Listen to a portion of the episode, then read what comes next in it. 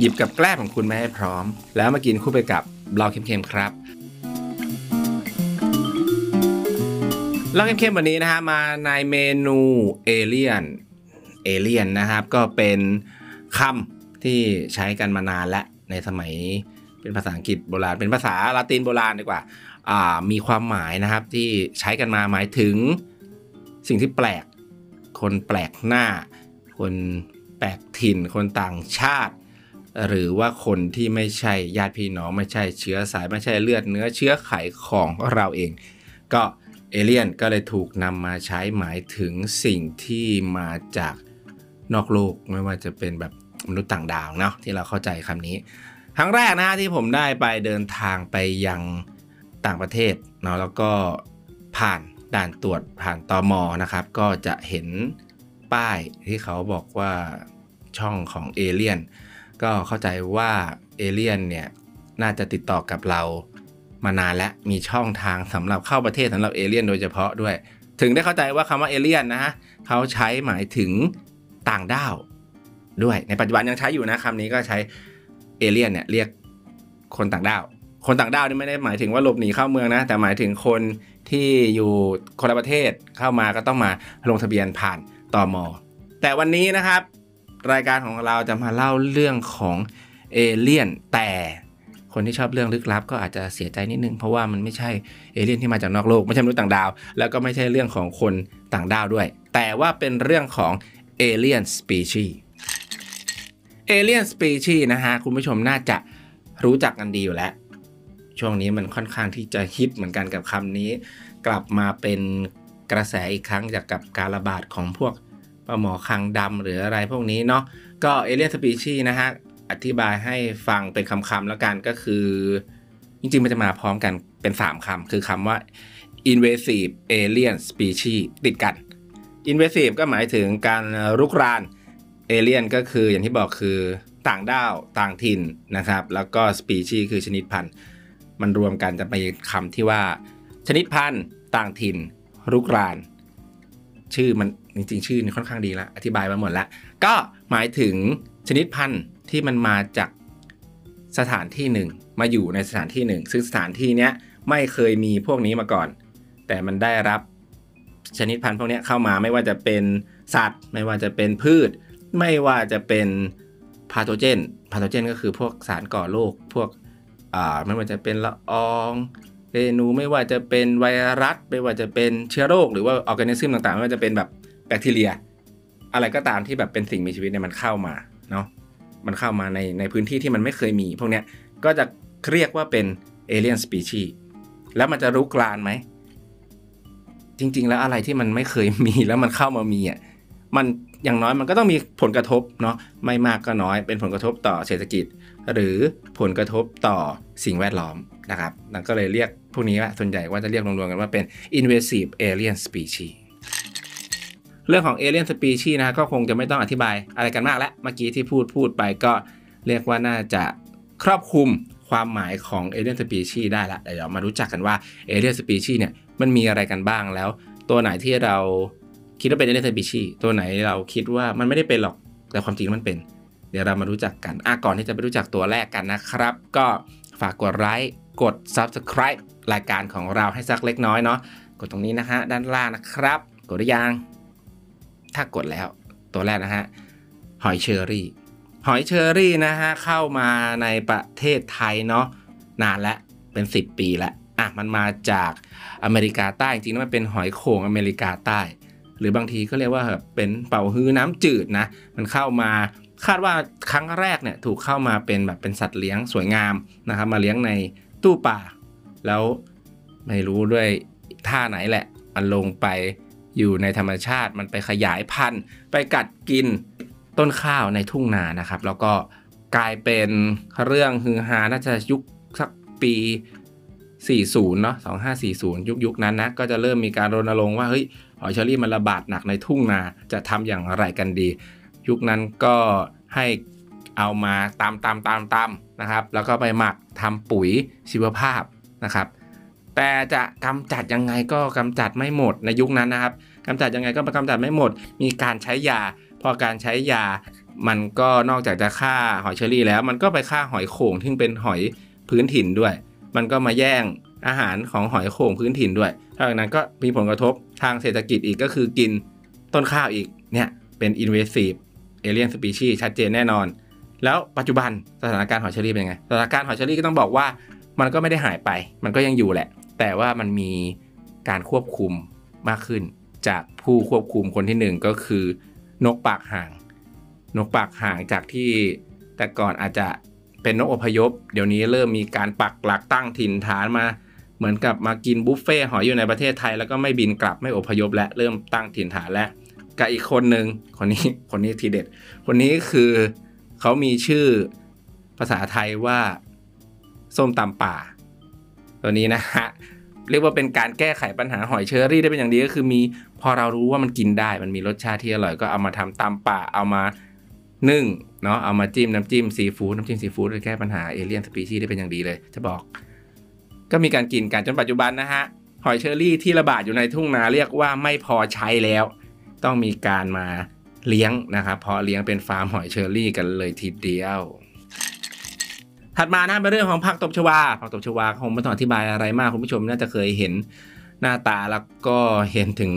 อำนาจความรุกรานของมันอยู่แล้ว แล้วผักตบชวาเข้ามาในเมืองไทยได้อย่างไร ผักตบชวาแท้จริงแล้วเป็นพืชที่มาจากอเมริกาใต้ แต่นะครับรัชกาลที่5นะครับทรงนำเข้ามาจาก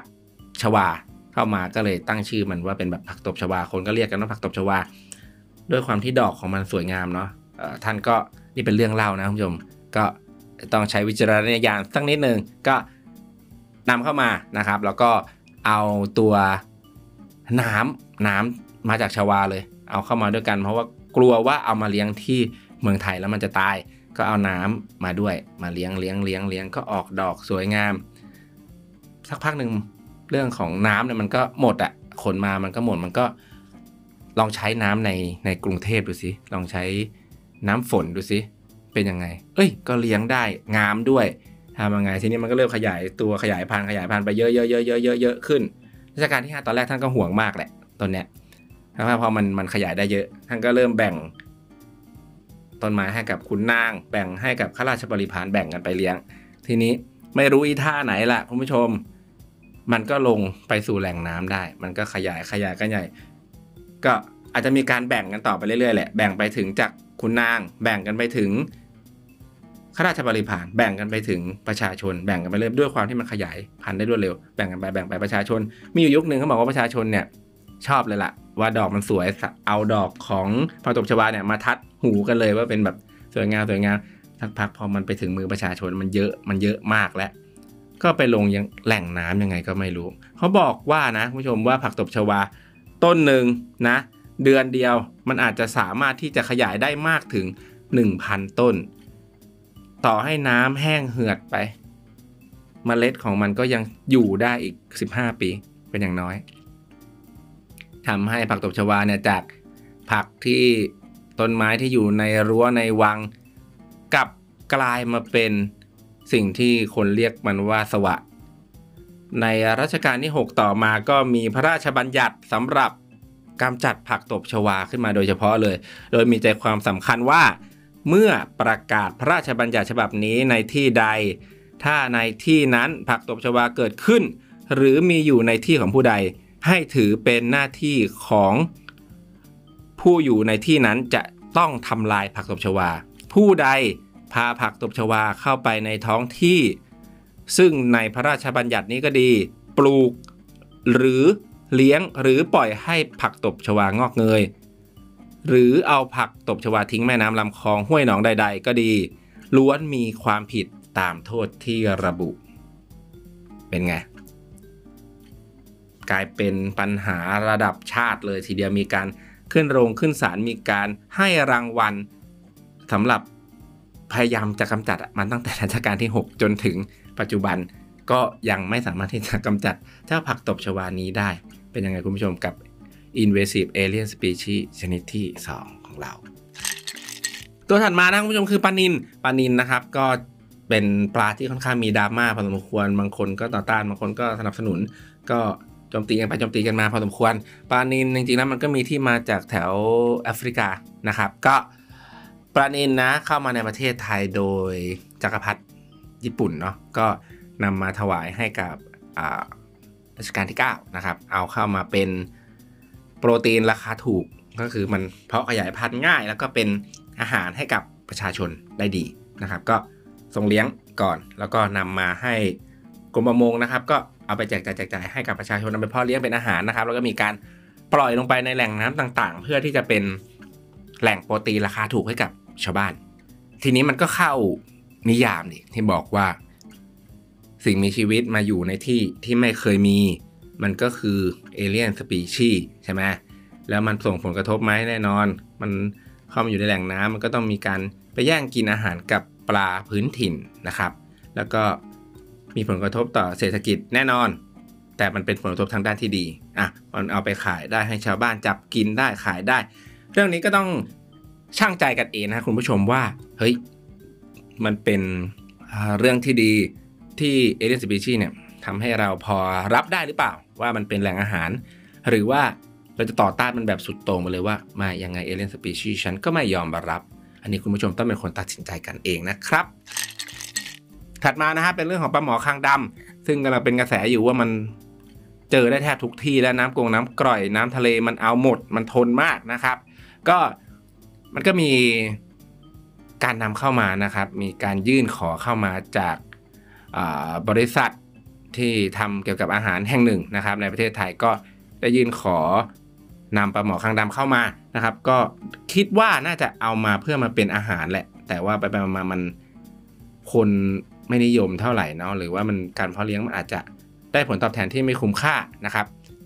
แล้วก็ไม่รู้ว่าอีท่าไหนแหละ มันลงไปอยู่ในแหล่งน้ำมันแพร่กระจาย มันวางไข่แล้วก็เป็น invasive alien species เป็นชนิดพันธุ์ต่างถิ่นรุกรานนะคนตกปลาเนี่ยไปตกที่ไหนก็เจอตอนนี้คนตกปลาช่วยกันตกขึ้นมาแล้วก็ไม่ปล่อยกลับปกตินักตกปลาบางคนที่เขาตกเพื่อเพื่อสถานการณ์นะเขาตกขึ้นมาเขาก็ถ่ายรูปปลดเบ็ด แล้วก็ปล่อยกลับไปตกเพื่อเป็นเกมกีฬาเฉยๆเขาก็มีเริ่มมีการรณรงค์แล้วว่า ถ้าเจอพวกนี้เอาไปแกงเอาไปทำอะไรก็ได้ ให้แต่ว่าห้ามปล่อยกลับเพื่อที่จะเป็นหนึ่งทางในการช่วยลดจำนวนของเจ้าปลาหมอคางดำนี้ลงไป ก็ต้องมาดูกันว่าในอนาคตเราจะสามารถแก้ไขปัญหาเจ้าปลาหมอคางดำนี้กันได้อย่างไรนะครับ อีกตัวหนึ่งนะฮะที่ก็เป็นปัญหากับนักตกปลามันการตกมาที่ไหนก็เจอแล้วช่วงนี้เจอบ่อยด้วย เจอเยอะด้วย ก็คือเจ้าปลาเทศบาลหรือปลาซักเกอร์ ก็จริงมันถูกเอาเข้ามาจากแถวแถวอเมริกาใต้นะครับ เอามาเพื่อเลี้ยงเป็นปลาสวยงาม อยู่ในตู้ด้วยพฤติกรรมของมันที่เป็นปากดูดดูดดูดเขาก็เอามาเลี้ยงเพื่อแบบดูตะไคร่ตามบ่อดูตะไคร่ในตู้กระจกนะครับ พอมันโตขึ้นมันตัวได้ประมาณเนี้ยกับสองฟุตอะได้เนาะมันใหญ่เกินไปเพราะมันใหญ่ปุ๊บมันก็ก้าวร้าวก้าวร้าวก็ไปดูดปลาที่เขาเลี้ยงปลาหลักอะที่อยู่ในตู้อะ ไอ้พวกนี้ที่เอามาเลี้ยงแค่ดูดตะไคร่ก็เริ่มไปโจมตีปลาหลักก็คงจะเกิดการปล่อยปล่อยลงไป ปล่อยลงไปปล่อยลงไป ทีนี้มันกลายเป็นแบบระบาดแล้วเพราะว่าในประเทศไทยไม่มีสัตว์ผู้ล่าที่มาล่ามันเป็นอาหารไงในพื้นที่เดิมของมันที่มันอยู่เนาะในอเมริกาใต้เนี่ยก็มีพวกนาคยักษ์พวกนี้มันก็กินมีพวกจระเข้อะไรมันก็กินนะครับ กินเป็นอาหาร ประเทศไทยไม่มีแล้วจระเข้อะ เจอที่ไหนคนก็จับออกเอาปืนยิงไล่ออกหมดประเทศไทยจากที่เคยมีจระเข้ปัจจุบันนี้แทบจะหาจระเข้ในธรรมชาติในประเทศไทยไม่เจอแล้วเนาะก็ไม่มีผู้ล่าไม่มีผู้ล่าแต่ทีนี้มันทำไงมันก็วางไข่ได้วางไข่ได้ก้าวร้าวอีกไปกินไข่ของปลาท้องถิ่นอีกไป โจมตีปลาท้องถิ่นอีก รสชาติก็คนไทยยังกินไม่เป็น ผ่านผ่านมาก็ยังกินไม่เป็น จนมายุคนี้เริ่มมีการรณรงค์แล้วนักตกปลาก็เริ่มจากแต่ก่อนเนาะ ตกปลาขึ้นมาได้ ถ้าเจอเขาก็ปล่อยปล่อยให้มันแห้งตาย แล้วก็พบว่ามันทนมากอันนี้ปล่อยให้แห้งฝนตกมันก็โดนน้ามันก็กลับมาหายใจมีชีวิตได้อีก ก็บางทีก็ปล่อยให้ทิ้งให้ตาย จนมายุคหลังเนี่ยเริ่มคนไทยเริ่มรู้วิธีทำแล้วเริ่มรู้วิธีการแกงแล้วต้องเลาะเกราะมันออกเนาะเลาะออกมาก็มีเนื้อเนาะมีเนื้อให้พอกินได้ ก็คาดหวังว่าน้ำจิ้มซีฟู้ดจะเข้ามาทำให้ปลาซักเกอร์นะฮะ ลดปัญหาลงแล้วก็ลดจำนวนลงได้ในเร็ววัน วันนี้นะคุณผู้ชมก็จริงๆ เรื่องราวของเอเลี่ยนสปีชียังไม่จบยังมีอีกหลายตัวที่จะเล่าให้ฟัง แต่ว่าวันนี้ก็เดี๋ยวมันจะยาวเกินไปก็อาจจะต้องจากกับคุณผู้ชมไปแต่เพียงเท่านี้ ก่อนที่จะจากไปนะครับ ก็ รบกวนกดไลค์กด Subscribe ให้กับรายการของเรา แล้วก็คอมเมนต์มาได้เลยมาพูดคุยกัน หรือว่าอยากจะเข้ามาอยู่ในรายการของเราก็ติดต่อมาได้ในเบอร์โทรศัพท์ที่อยู่ใน description หรือว่าอ่าคำบรรยายข้างใต้คลิป YouTube นี้นะครับ แล้วก็วันนี้เล่าหมดซะแล้วไปพบกันใหม่โอกาสหน้า สวัสดีครับ